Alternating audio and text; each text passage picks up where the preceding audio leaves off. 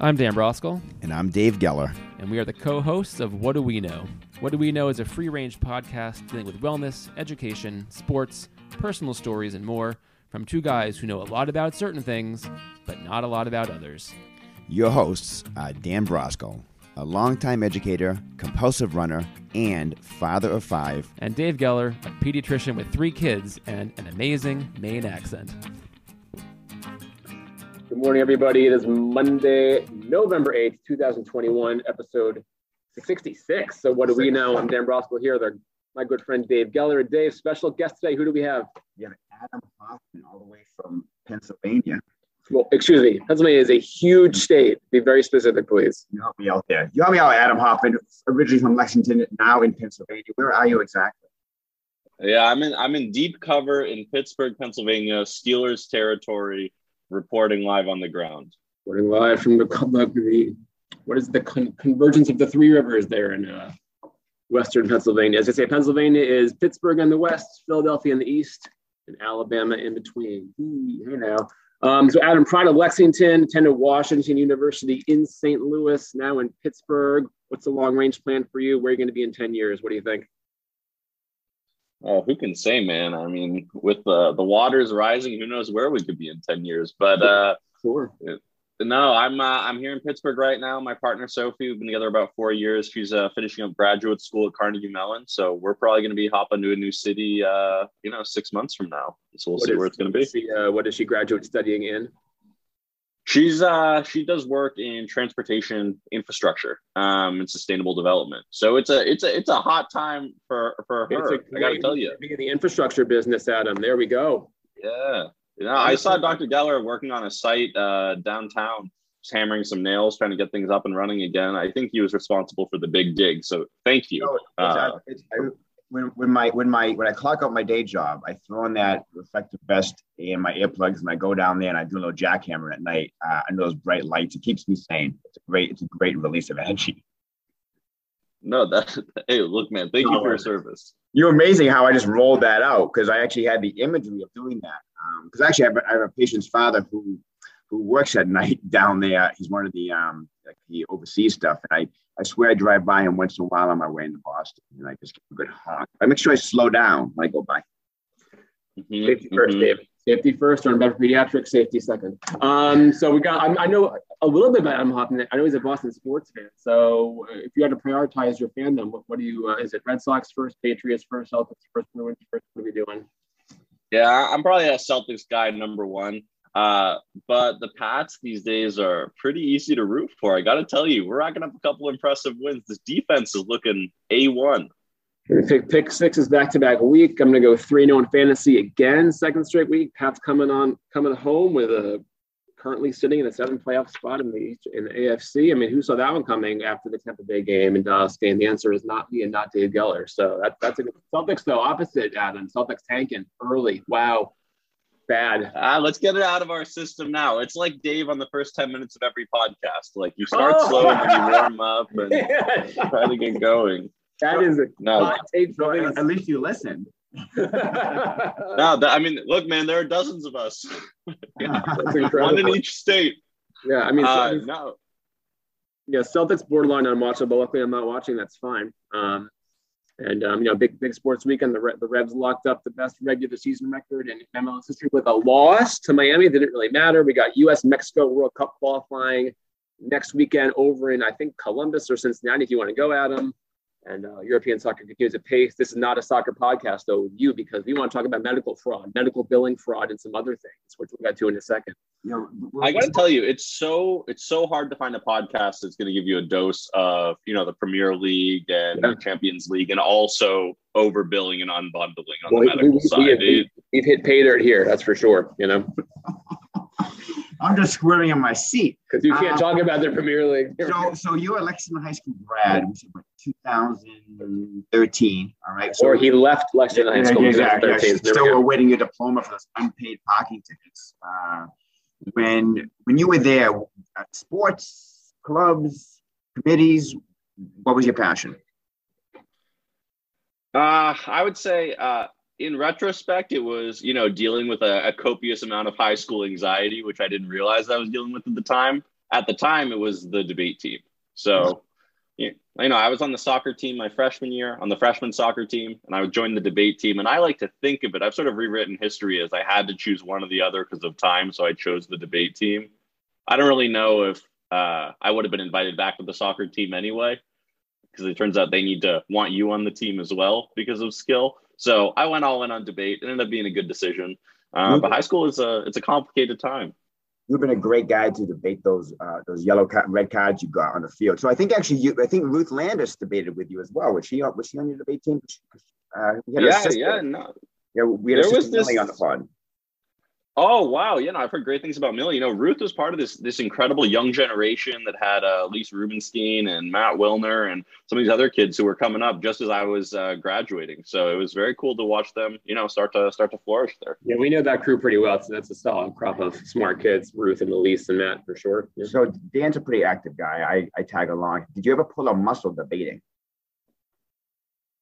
What kind of question is that? no, no, it's it's great. I, am just you know like reliving uh, some memories here. Yeah, I mean it's it's a contact sport, man. You know, so you're you're going, uh, and it was it was a good time. It was crazy to think it was a lifetime ago. I don't know if you guys have felt this at all. It's like you realize because of the pandemic, two years passed in the blink of an eye, and I realized like, wow, yeah, high school was. I graduated eight years ago, so did did and didn't. You know, I'm going through the whole like, hey, my son's a freshman in college at Brandeis. I remember my headspace at that time. I think he's far exceeded my uh, capabilities and talents at that age, and it's like that that time passed pretty quick. And I'm coming up on the what 20th anniversary of getting engaged. You know, in a couple weeks. Like it's it's great, man. It's, okay, but time. Congratulations. Pandemic time either is too fast or it's too slow or it's just messed up, and the time change this week just messing with everybody. So how how are you are you pro clock change, Adam? You anti clock change? Pretty strongly anti-clock change. I'm going to be honest. In my old age here, I've gotten a lot more easygoing about a lot of things, but clock change, you got to draw the line somewhere. I don't know. Are either you guys pretty pro pro change? I'd love to hear the the oh, case. I'm, I'm, i mean, put, put it away and throw it away forever. You know, I'm fine. I'm I'm fine. I mean, listen, it's hard getting up when it's pitch black. I, I can suck it up for a while because the the, the 4:15 sunsets. Um, not my dream. Last night I was like, eight or is it four? I think we should. I think we should just keep turning it back every year. Just go one hour back. That I like that extra hour. I keep. I don't set my. I don't reset my watch. So I woke up this morning. I'm like, oh my gosh, I have to get out of bed. And I'm like, wait a minute. Check my phone. I have another hour. So it's uh, just keep turning it back. Sounds like a great debate. You know, Doc. This, really just. Yeah, right. No, this explains a lot. I feel like I spent hours in your waiting room waiting to be seen, and now I understand exactly why, why we're waiting so long. I will. Eight forty-five for the eight thirty appointment. It's great. You know. Yeah. Look, let's actually take this one step farther though. I didn't mean to, you know, get into the hot stuff so fast. I actually think we should get rid of all time zones. I was thinking oh. about this earlier this week. Like China. And just say like, yeah, exactly. It's like, oh, you live in California. You wake yeah. up, you wake up at three, you go to bed at 12. I do something different on the East Coast. That's my hot take for the week. I've been trying to schedule meetings across the country and everyone is getting mixed up because of time zones. So that's my piece. Just do it. I think we're I think we're in it together. So yeah, leaving LHS, going to St. Louis. What did you study at WashU? Political science. Okay. Everyone always talks about STEM. They leave out poli sci. You want to get into the real data, really understand what's going on in this world? Yeah, check Write out a couple papers. Science. Yeah, so I was a politics major also at a UAA school as you were. Um, was not pre-law. I assume that you were not pre-law either. Correct probably rare in that major. And then and then and then you fell into technology and entrepreneurship. Like what was that like? And how that happened? Yeah i mean i, just want to say look at us everyone says what do you do with a poli sci degree? Turns out you can be on a podcast that averages between 100 and 300 listeners. So i don't know why people say there's, no, there's no ceiling here. you know? There's no that's ceiling. right. Anyway so any prospective uh, kids listening to this i don't give up on poli sci. Give it a shot. You could be, all, all you could be episode 67 yeah, there That's we go. Stories of the politics majors of 2000 to 2020. Yeah. Next episode. So give us your path from graduation to here. You just you know you had a couple of benches in the middle. Yeah. So uh, grad, you know, graduated WashU in uh, in 2017 and the final semester i really didn't know what i was going to do i applied for teach for america i got it in my head i was going to be a high school teacher uh, much like the soccer team in high school turns out it needs to be a mutual opt-in tfa they said no to you me. they said no like you can't do teach for america it was shocking i it was, wow it was, uh, rejection yeah i just yeah. similar experience yeah. with something else that's okay though yeah. Yeah, no, no, no. It was a, it was a real rejection. Turns out, uh, getting good at handling rejection is like one of the keys, I think, to living a happy life. So that was a good, uh, you know, primer on that lesson. Then you met I Sophia. kind of. Yep. Yeah. yeah, Right. Exactly. And then I waited three years, and then we met again, and this time she gave me a shot. So it was. Yep. No, no. I'm, I'm just kidding. Uh, but the you know my final semester of college, I got really lucky. I took a class on entrepreneurship, joined this group project, someone else's idea, but the whole premise of the class was, you know, you're basically working to get a startup going over the course of the semester, and you give a final presentation on it. And I didn't have my own idea, but I joined someone else's idea and thought it was really cool. It was about tracking, you know, how long wait times are at airports. I'm a pretty anxious guy. I'd always, you know, get to airports hours early before my flight. I'm curious about you guys. You know, I feel like it goes one of two ways. People get there last minute or they get there really early. Where did you all fall Dave does. Dave doesn't fly, um, and I am. I, I will spend as much time as I need to in the airport without worrying about it. So once you're in that, once you're in the pipeline, like I'm just in it. Like I'm fine. I can hang Mhm. out. I can. I can eat before. I can. I can read books. I can get a grab a beer, you know, and hang out. It's fine. Yeah. Yeah, my experience is that when I do fly, um, unless I'm taking the John Madden Amtrak train or bus The somewhere, bus, buddy. the bus, I, I like to get there early. I, I actually did a layover one time in Florida for like eight or nine hours, me and the family. And that was like heaven to me. I actually went for a jog around the airport. So security, security stopped me and asked me what I was You doing. ran inside. I was running in and outside in the parking lot, inside to the, to the airport. We need to get a little exercise. And they actually stopped me. They, they were, they, I looked very you suspicious. can run around the airport. From I've done it before. I know, but they stopped. Well, you look suspicious. I do look. Yeah, uh, Doc, yeah, I think that's that's- because you were running in and out of security. They're like, no, no, you have to go through the, the metal detector each time. You can't keep running around. It's like it's Yeah. like in Love Actually when they take a run through the security. There's Dave running after his true love, boarding the plane to America. Who knew? Yeah, I mean, I, I, I, I mean, travel stories. You know, we tell those till the cows come home. What's, what's the worst? What's the longest flight you've ever taken out of Muffin? This is is a little recency bias. I was making a quick like 24 hour pit stop in Manhattan last week for for a conference, quick conference, and uh, I thought to myself like I'm gonna take the train. It'll be so nice. You know, Yeah, yeah. I, I love a, I love a good train. Obviously, you know my girlfriend deep in the transport uh, transportation infrastructure game, so we're we're big train enthusiasts. Anyway, turns out the train from Pittsburgh to New York habitually runs late and ended up being like 10 hours each way. So that was a, it was a pretty sobering uh, Doesn't make any sense, really. I know. Well, what happens then is not to get too in the weeds here, but I I, I had I, I, to find out. I mean, transportation, We like freaking nerd. So I love this stuff. Go ahead. Okay, cool. Well, turns out that the Amtrak that runs, you know, Amtrak that runs from Pittsburgh to New York over the stretch of Pennsylvania um, does not own the rails. It leases them from a freight company. So anytime a freight train is going to come through, Has. Amtrak takes a back Yep. seat. Yep. So for me, it just really hammered home like, dang, we need some, you know, passenger rail in this country. It's dedicated to it. Let's have folks zipping around. You know, we need more hovercraft. what are your what are your thoughts on the pipe dream of a I can see three-hour- why you don't fly, doctor. You don't. You, you're just He waiting. doesn't like Yeah, flying. I at like be over the you don't fly yet.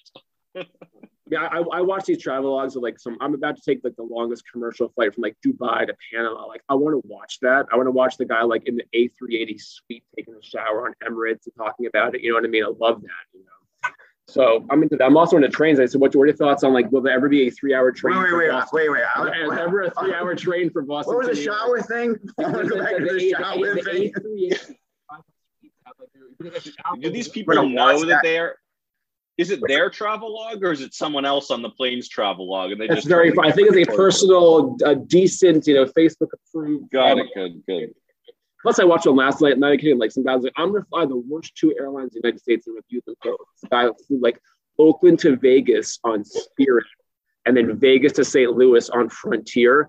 And like recorded the whole thing. Like it wasn't that bad. And like flying sucks on a good day. So like we- as long as you acknowledge that and realize it's going to be terrible, you can kind of set expectations. If you're not in the private suite on the A380, which costs twenty one thousand dollars to fly like half around the world, no thanks. Maybe next time, Adam. So There we go. Check the queue. I'm in. Anyway, I'm- love Well, trains. there was there was there was ample room on the uh, the ten hour Pittsburgh to New York train. you so could just if you sprawl don't out want across a couple of seats. I Exactly. You're went for a jog. My, yeah, my video camera died halfway through. I wish I had better footage for you, but There uh, are times I've, I've heard of like, oh, there's finally going to be a three hour train from Boston to Manhattan. You realize, well, no, because Connecticut's in the way and nothing ever changes in Connecticut. Like it probably will never happen, but wouldn't that be nice? You know, maybe uh, Sophia can solve that problem for us, connected it right of ways and electrification and tunnels under Long Island Sound and blah, blah, blah, blah, blah. Like Dave's like, I mean, I've invested. I've invested four hours, four four years in this relationship, so I'm hoping there's going to be a payoff here with some better electric A big infrastructure. one. So It's a big one. We'll or, see. or, or maybe a bridge somewhere, maybe like a tunnel somewhere. somewhere, maybe just over Connecticut. I think you made a great point about. I would this state. happily Let's- skip let's- over Connecticut You guys- anyway. You You know guys, what I mean? You guys seen Angry Birds, right? No. Angry Birds, the one and two great no, movies, no, but they have a no. there's a there's a slingshot The method. catapult. Slingshot, just Sounds like an Elon Musk project. Hey, a human slingshot that will go from like Grafton tell to Sophia Westport. it was my idea first. So is, is, is she is she primarily a train, a, a road, a rail, a plane? Like, what's her preferred logistics? Yeah, it's it's a it's a great like question. I, you know, no, I think the final project for one of her classes was just to just to rank them by preference. But uh, I I think she she she loves we, we love a good subway or a good train. Some bus rapid transit is pretty good. I have to say Pittsburgh, a lot of things I love about it. I've been here for about a year now. It's been tough to, you know, in the pandemic, you're moving to a new place, tough to get to know it a little bit.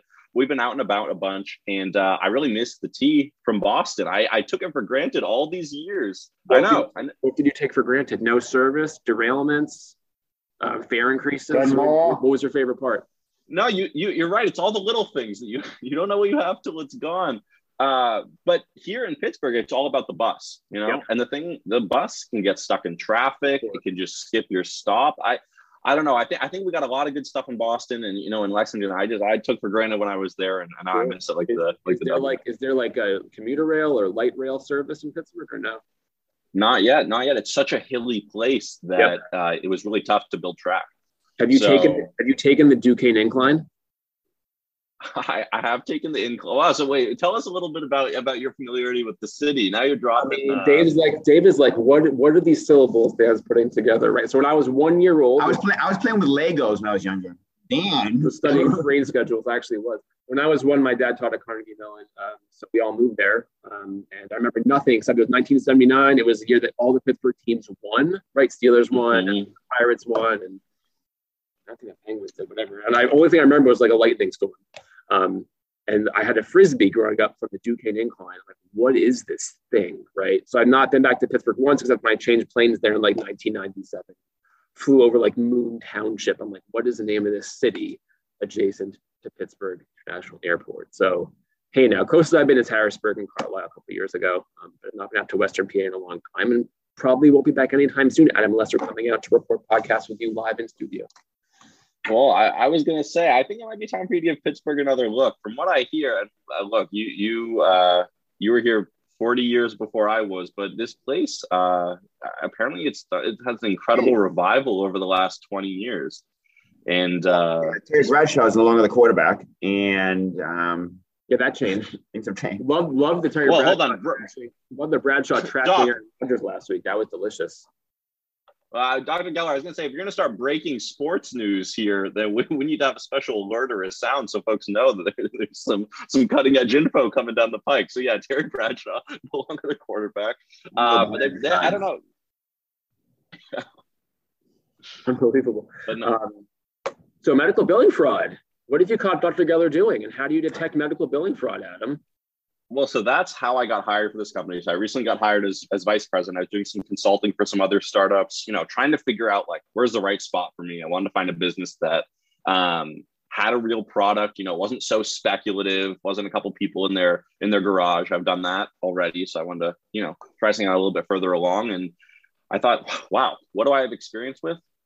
Medicine, not practicing it, but receiving it. And from who? Dr. Geller over the majority of my life. So found this company they use software they they feed uh, you know medical bills in uh, specifically their clients are large large organizations that do what's called self-insuring so that would be like uh, a union or a large company with more than 5000 employees the state medicaid medicare where you know they hire an insurance company to you know, you work for Google, you might say you have, you know, Blue Cross or Blue Shield insurance, but at the end of the day, they're just being the administrator. Google's really the one paying.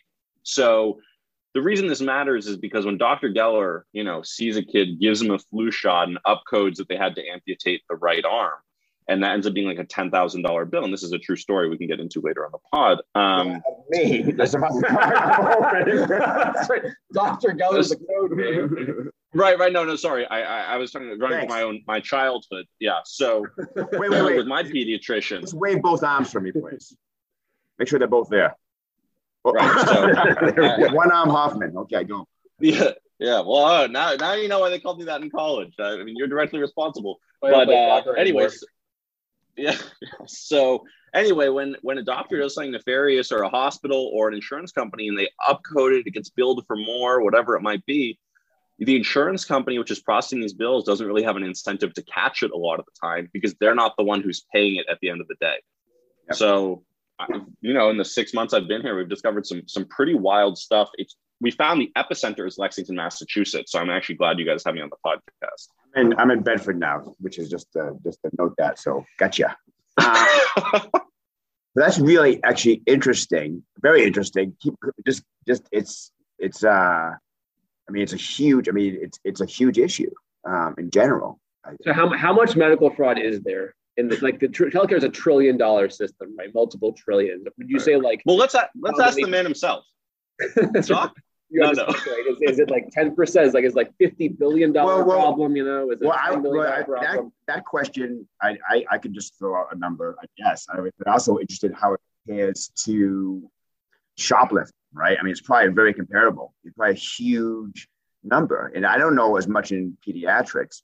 And I'm, and I'll be honest, like, you know, from my own perspective, if not people that I know, that I think that pediatricians in general, primary care doctors, at least in this area, under probably code well, if not undercode sometimes for their services right? Definitely, it's a huge place for fraud. And I've been involved with being contacted. I might have shared this on a pod before by I was once called by a government agent um, asking me questions about things I had prescribed and if I had prescribed them, and they included um, like medical beds and um, different physical therapies for patients who were like 90 years old in Florida. And he asked me if I had prescribed these treatments, thousands of dollars. And after like the 10th one, I said, what's going on? And he said, oh, they're using your, your, your information for this. It happens. I'm like, you're kidding me. Goes, it happens all the time. And that was just me, one little, you know, one little doctor in, you know, in, in this area. So, it, I mean, it's gotta be billions of dollars. I don't know, million. I would say million. That's like $50 million. Million, No, I'm billion. I'm just glad that I'm glad the agent actually followed up on my tip. Um, that's refreshing. but it- we're finding that like 25% of healthcare spending in this country is fraudulent or overbilling. So like tw- a quarter out of every dollar that's spent so that's like hundreds of billions of dollars of fraud. Yeah. annually. about that? And, and fraud, fraud is a loaded fraud is a loaded term. I have to say because sometimes this isn't Accidental. Yeah. necessarily. Error prone overbilling. What, what did, did, Right. does, do you spot underbilling? Can it spot the same thing? Or nobody cares about Uh, that? it can. We're, we're, we're told, uh, you know, don't highlight that if, if there's a little underbilling. We got to say all, all, all things even. Uh, there, there's a lot of a lot of overbilling that's going on, and it's interesting because like Dr. Geller, obviously a great a great pediatrician for anyone who's in the you know the greater Boston area and looking, but oftentimes it's not even the doctor who knows what's going on. You run a small practice, you you know outsource your billing to a billing department or a hospital that you're affiliated with. You have no idea what's going on behind there. But then the you know legal risk and responsibility can still fall with the doctor whose name is on the bills. So it's pretty you know this is not a, a situation where there's good guys and bad guys necessarily, where the doctors are the evil people or the providers. It's it's it's pretty tricky. So I'm sure it's very complicated, and I'm sure I'm I'm, I'm I will speculate. Like you don't. Do you find like complex web of intrigue and and rotten personnel, or you just say, "Hey, we found it. You figure out how it happened." You know, what what what what, what role do you really play in that? Are you fingerprinting? Yeah, I mean- hey, you got a, you got a, a, a ten million dollar leakage, Mister. You know, one billion dollar hospital. Like, go figure out how it's happening, and is it the billing person, or is it something more complicated or nefarious than just someone pocketing or, or inflating the, the you know the, the accounts of the hospital or the practice.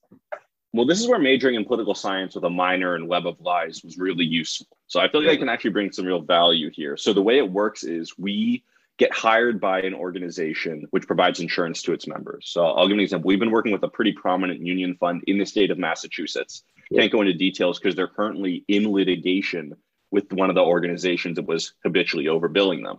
And they hired us and said, "Hey, we feel like our the amount that our members are having to pay for health insurance is way out of whack with what the, you know, industry averages are." Yep. So they gave us 3 years of their claims data, pretty much every receipt a member of theirs or the organization ever gotten from the hospital. And we looked at them all and we said, "Okay, on this particular bill, they're getting billed for uh, you know, an x-ray for their right arm and a cast for their right arm. Okay, this checks out. They probably broke their right arm and then they're also getting billed for uh, a toe amputation on their left leg. It's like that's wild. Which of these does not look like the others? And it turns out they really, you know, it had really just been a band aid or something. But somewhere in the system, it got upcoded to this thing that's worth ten thousand dollars more that totally doesn't fit. And so if we hadn't looked, you know, that this is already paid claims. That's part of what this is so wild about this is we're looking retroactively because the insurance companies won't let them look proactively a lot of the time. So without pointing too many fingers, we're sort of coming in and trying to uncover how have you already been screwed, and then we help them get some of the money back. But there's a lot of powerful players here, like you said. You know, it's it's there's insurance companies, there's hospitals, there's politicians, there's there's billions of dollars that's flowing around. So it's pretty high stakes stuff. So so I so this is so interesting to me. So like now, at least our patients, many of them can get a itemized whatever of their visit. You know, and occasionally my biller will say to me, "Hey, did you do an ear flush on this patient? Came in for a physical." I'm like, "No, I didn't," because I would have also coded earwax, whatever the diagnosis is. It was just a, cl- a wrong click, you know. So we take it back. But if someone had noticed that, hopefully too, on the bill, they they would be like, "Okay, we didn't do this." So who's looking at those bills? Like if I went to the doctor, broke my arm, and then I, I saw my bill, I had a toe amputation I would like who's are they not even looking at these bills at all? I mean, not everybody does. I mean, what, was the itemized, but like how does that? And, and and the other thing I think about too is I know when we were these are all like serious questions. Like when we would would do like an ear flush, for example, um, they this is this is a whole interesting piece of insurance.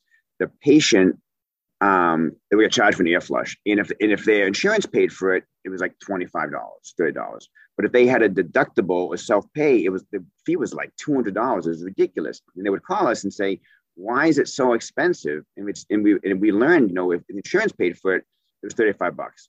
But but we charged 200, 200, whatever, fifty dollars. That's what a specialist would charge at the hospital. We were part of the hospital system. That's what they charged. We then we, we were supposed to charge them that amount of money. Otherwise, we were doing fraud because we, we you know we.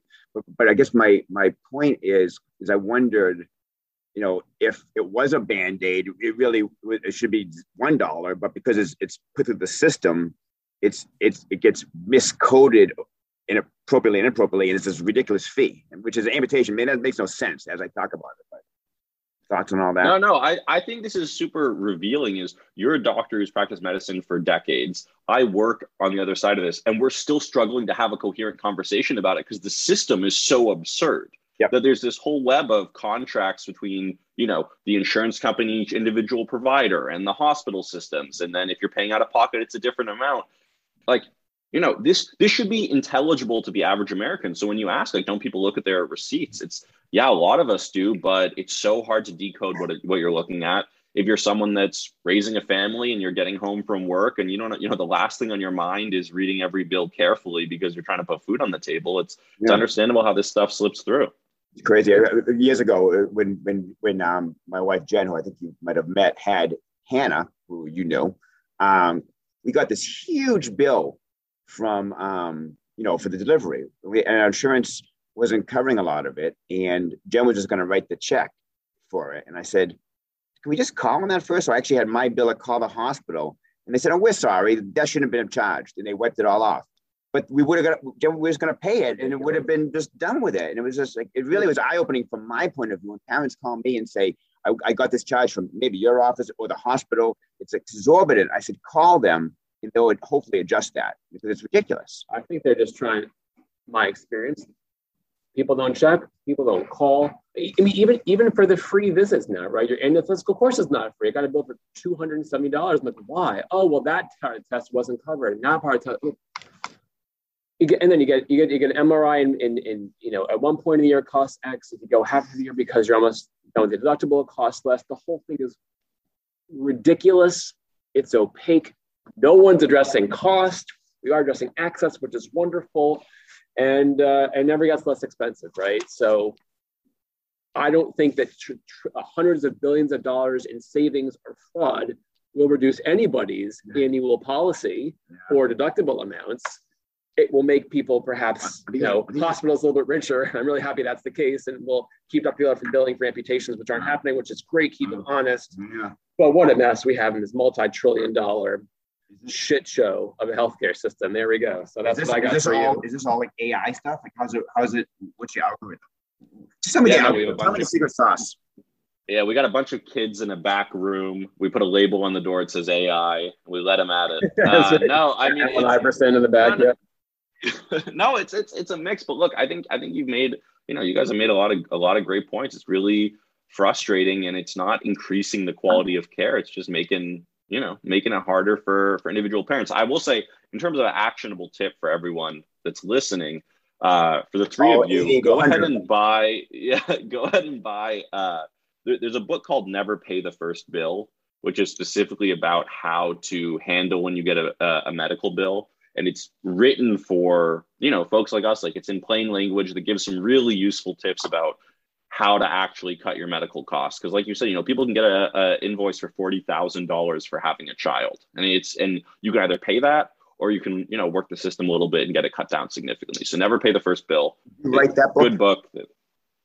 Yeah under under my uh under my my pseudonym. Yeah. It's a, it's a great yeah. name for podcast but i feel like it's already taken by the book so maybe we'll sort of move it a little bit you know what i mean Wow. Wow. This is this is uh, by the way one of the more interesting segments we've had in this podcast Seriously? in a very long time. Seriously, I like mean, a very I, long I, time. I built you up, Adam. You know, as as a, a many ways, and you just tore me down uh, systematically. But that's okay. Uh, but no, it's, you know, there's a lot of great stuff here. A lot of great stuff. So, it's okay, doctor. The truth, the truth will set you free. It's time we found out what's happening.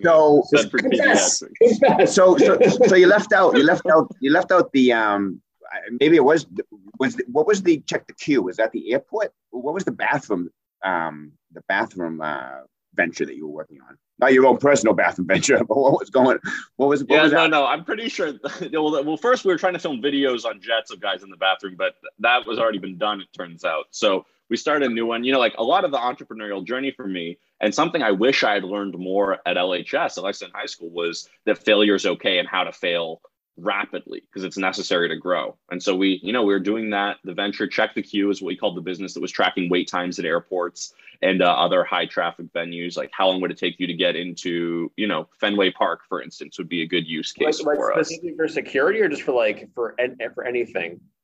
We started with security, uh, yeah. but any type of line it could be used for. We had a dream of like you walk up to a food truck and there's eight people out front, and you could just see a sign and know how long you'd be waiting but it turns out it's really there's a reason this hasn't been done everywhere. Uh, and you know my my ignorance and my arrogance as a young college grad 20 something i thought oh this is so obvious. We're going to figure it out. Turns out with my poli sci degree uh, and a couple of other you know young engineers we couldn't quite crack the code on it um, on how to track these wait times accurately. So instead of just giving up throwing in the towel we had a couple customers who were airports and we talked to them and said like look you know we'd love to help with some of your other issues. What are some other challenges you're facing? And one of them said is when our airport is dirty or gross, people don't want to fly through there, in particular the bathrooms. Uh, it's pretty niche, but they said that besides the cost of flights, the dirtiness of an airport's bathrooms are the number one reason why people choose to fly through or not through a particular airport. Get out! Now, this is kind kind of like Dr. Geller telling us that he doesn't do any upcoding. Like, I don't know how much you believe it based on the source, but that was pretty wild. So we ended up building a whole system of tracking when restrooms have been cleaned and how dirty they were, and um, it was it was doing pretty well until the the pandemic hit. But yeah, so we started with with wait times and switched it over to cleanliness. I mean, they're all I mean, every week. There's a pod or a news about like, oh, you know, people only fly because of price. Bottom line, right? And then the whole like Southwest pilot, let's go, Brandon nonsense last week. Our, our airline's going to become like virtue signaling for, for political ideologies, you know. So would that would that trump fair, you know? And I think again, I mean, uh, you know more this than I do, but like I know small airports fail because they're small and because the regional hubs are getting bigger and all that stuff and deregulation. But like, you know, I don't know if, if, if I I've never used bathrooms as a rationale to fly or not finding places. That being said, sometimes you don't have a choice, right? You fly through Europe, all you do is walk through clouds of cigarette smoke and it's disgusting. But you're still going to do those stopovers on your way to, you know, the Middle East or somewhere else. So fascinating stuff there, Adam. Fascinating stuff that's like that's like um not going to a, road race or Fenway Park, you know, because the porta potty or the bathroom's too gross, right? Like, really? Well, I mean, I mean, as I said too, like, I went to Gillette a few weeks ago for a Pats game, and I and I remembered why I don't particularly like going. Like, it's not always a pleasant, family-friendly, progressive environment, right? In fact, I would dare to say it's the opposite. So some factors are compelling people for different reasons. That clean bathrooms would direct you to fly through Detroit or Charlotte. God bless, make that decision, right? Show, show me the data. When you, were, when you were in high school, did you use bathrooms, Uh, I look at this as my annual physical. All right, I can bend over as well. Do you eat your vegetables, Adam? I'm not saying I'm not who, who, who, are some of your friends? I'm not asking if you went to the bathroom, go to the bathroom. Did you use the bathroom in the high school? You went, yeah. went, went, you went from eight till three and said, "I'm holding it." look, I mean, look, there are different schools of thought around this. I will say, look, you make a great, you guys make great points. You know, it's uh, where does like the cleanliness of a space really rank in our priority list? But we found a pretty good customer base of folks who felt like, you know, giving their customers a voice uh, was important. Um, was it was so, it like was it like was it sort of frequent flyer preference folks who do a lot of traveling who make those decisions regularly, or is like a casual person has to evaluate like, hey, what was your experience in airport A or B? You know. Yeah, no, I mean it's it's more like you know you've got someone who doesn't fly too often, and yep. they're like, all right, I'm going to give flying a shot, and they walk in and they walk into what looks like a war mm-hmm. zone in the bathroom, and they say, wow, now I remember why I'd rather just drive or stay home. Sure. I mean, we had customers sure. from airports to you know a minor league soccer stadium, office buildings, so anywhere that people congregate. But I think the big the big lesson there for me at least was just you know you're starting out a business, you're starting out a venture. If it doesn't work out initially, don't give up on it. You know, you want you want to invest in that thing. I remember correctly, and, and I and I think my cryptocurrency is doing better oh, than that. Stop it! Oh my gosh. That's right. Well, I, I remember it as you asked to invest, and I told you that we were sort of the round was full. But I, you know, appreciate you rewriting history there. Yeah. How is how is your Bitcoin doing, Doctor? My uh, it's going. I won't. Uh, it's going to pretty well actually. Hold on a minute. That's good. Well, a second. Are you two connected through crypto? No, we're connected many other ways. Well, I mean, we're not having that conversation now. No, we're not. All right. I well, Doctor, no, do, I was going to say, Dr. Geller, the, the way we met was he was trying to solicit investors for GameStop last year. He, and he, he knew yeah, I was, was. looking. So real life Robin Hood. All right, rapid fire questions. Um, you know, we have a new uh, mayor in Boston. Have you heard about this?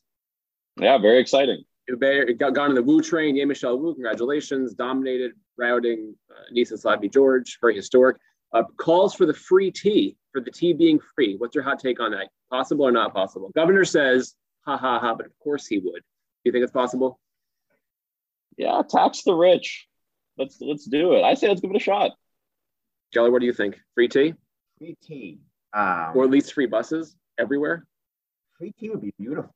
You don't think that like Gillette would throw up like fifty million dollars and be like, you know, the Gillette free how many corporate how, sponsors? How many how many cities have free transportation? Any? That'd be great. It'd be, it'd be like the, the, um, the, the tea party all over again. It would be like the tea. Oh, hey now. Hey. like me, man. Very nice. Um, do you have a custom hydration fancy water bottles lying around? Are you a hydro flask person? Are you, are you a Yeti person? What are you?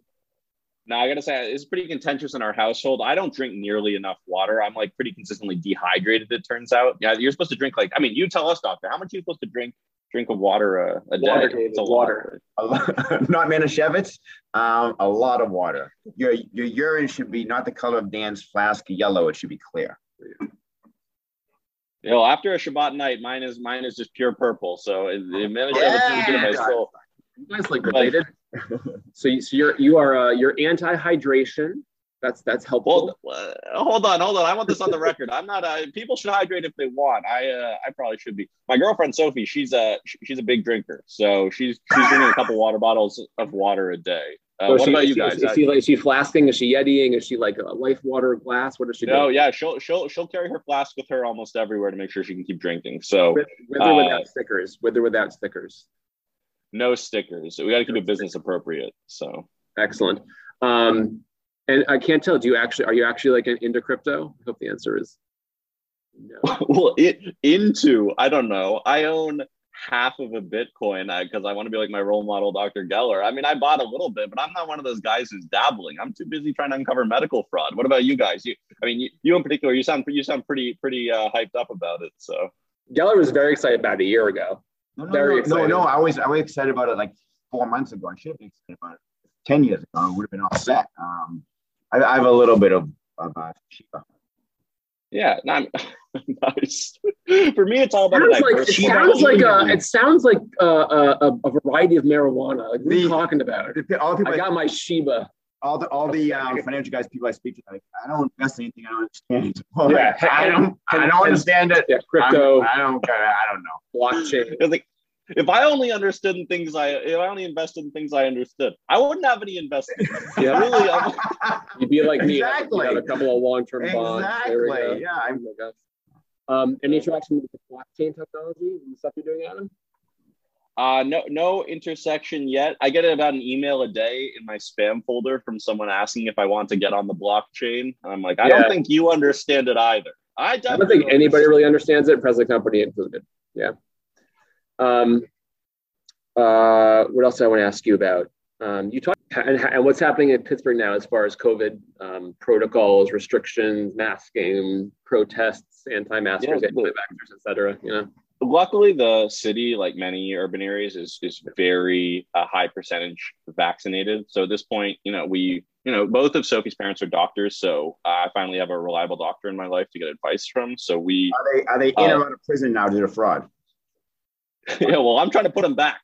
They're on the run. dowry or you're in the big house. yeah, exactly. You can only run for so long, Doctor Abo. No, uh, they're good folks, but you know, we we've we've talked to them about it, but things are opening up here, and and for the most part, we feel pretty good about it. Starting to roll out uh, booster shots and stuff. What are things like in Lexington? I mean, I I don't have a sense for it. I, is it still the, see. the bustling metropolis I remember? Lexington, yeah. Let's see what's going on Lexington. Banks, hair salons, realtors, nail salons, Panera's gone, Banks. Starbucks is gone, banks. What?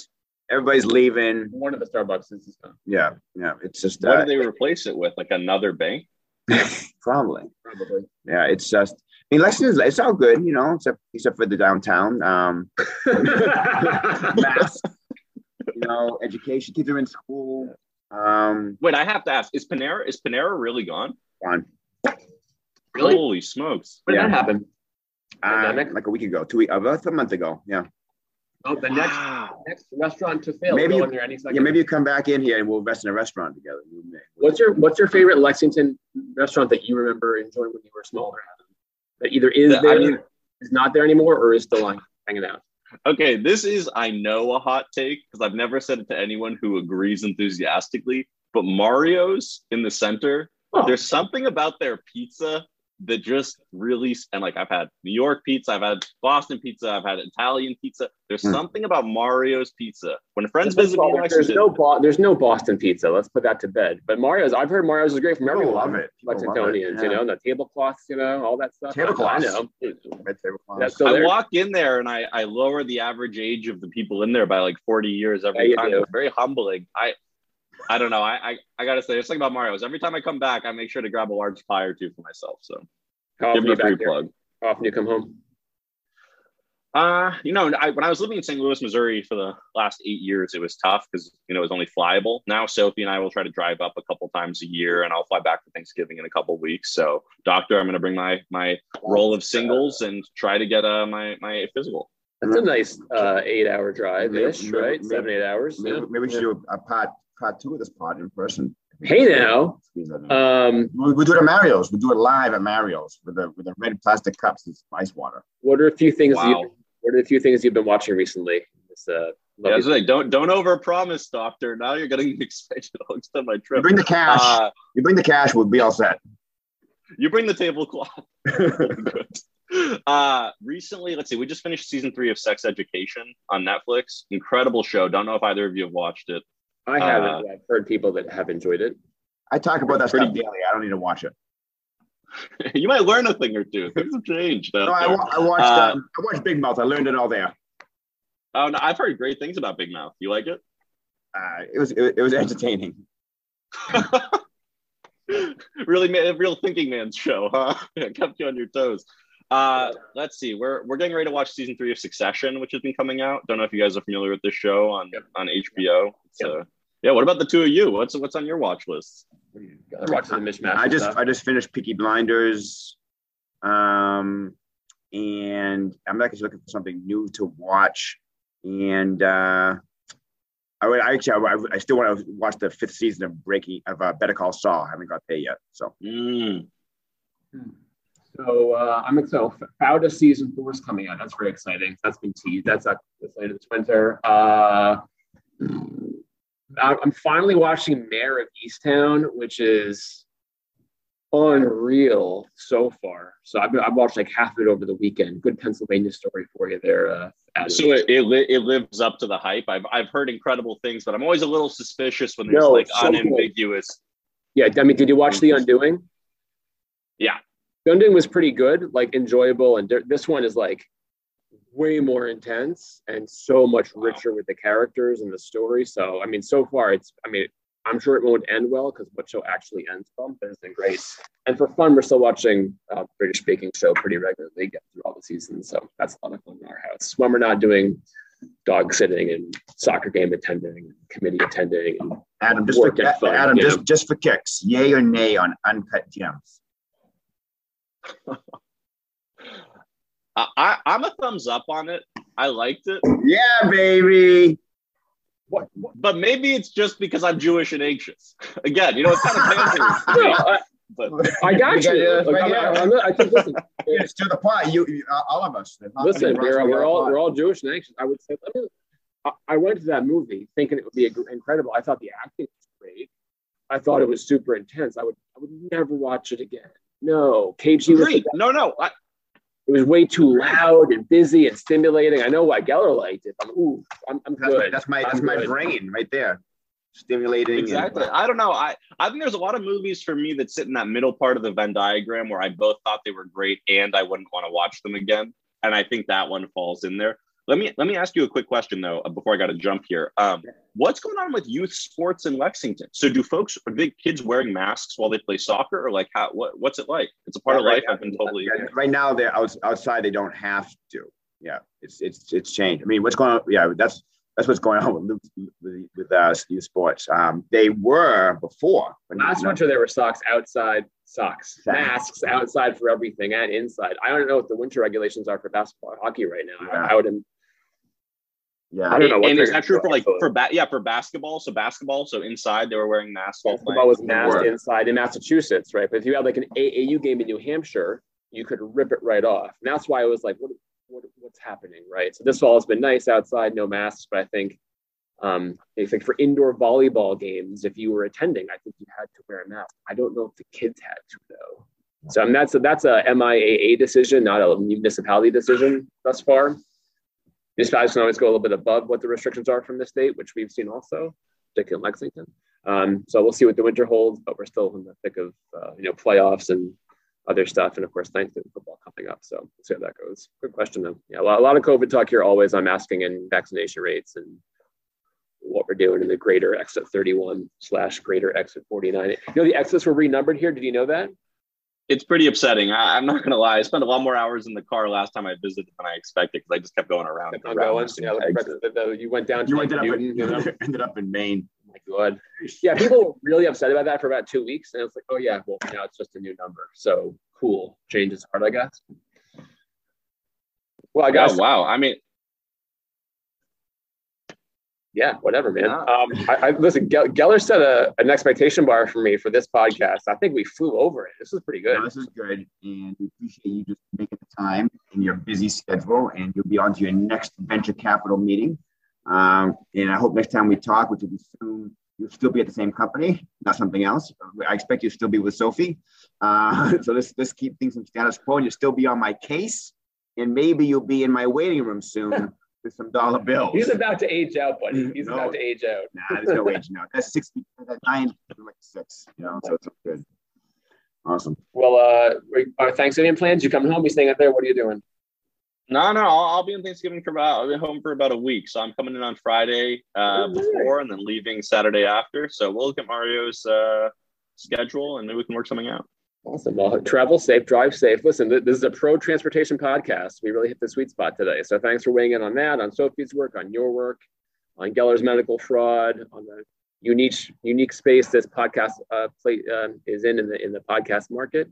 For making the time for us on a beautiful morning, we really appreciate it, and I think our listeners will like it pretty pretty much uh, pretty much as well. Happy Thanksgiving. Happy Thanksgiving. Happy Veterans Day. We wish you a happy Hanukkah when we see you. Uh, go Patriots. Don't go Steelers. And Adam, we will see you uh, back in Massachusetts in a couple of weeks. Thanks so much. All right. Take it easy, guys. Thanks for having me. Bye. What Do We Know is written by Dan Broskell and Dave Geller and produced by Terry Samaras from Lex Media in Lexington, Mass. Our theme music is from Joey Freeman, whose music you can find on SoundCloud. We'll see you next time.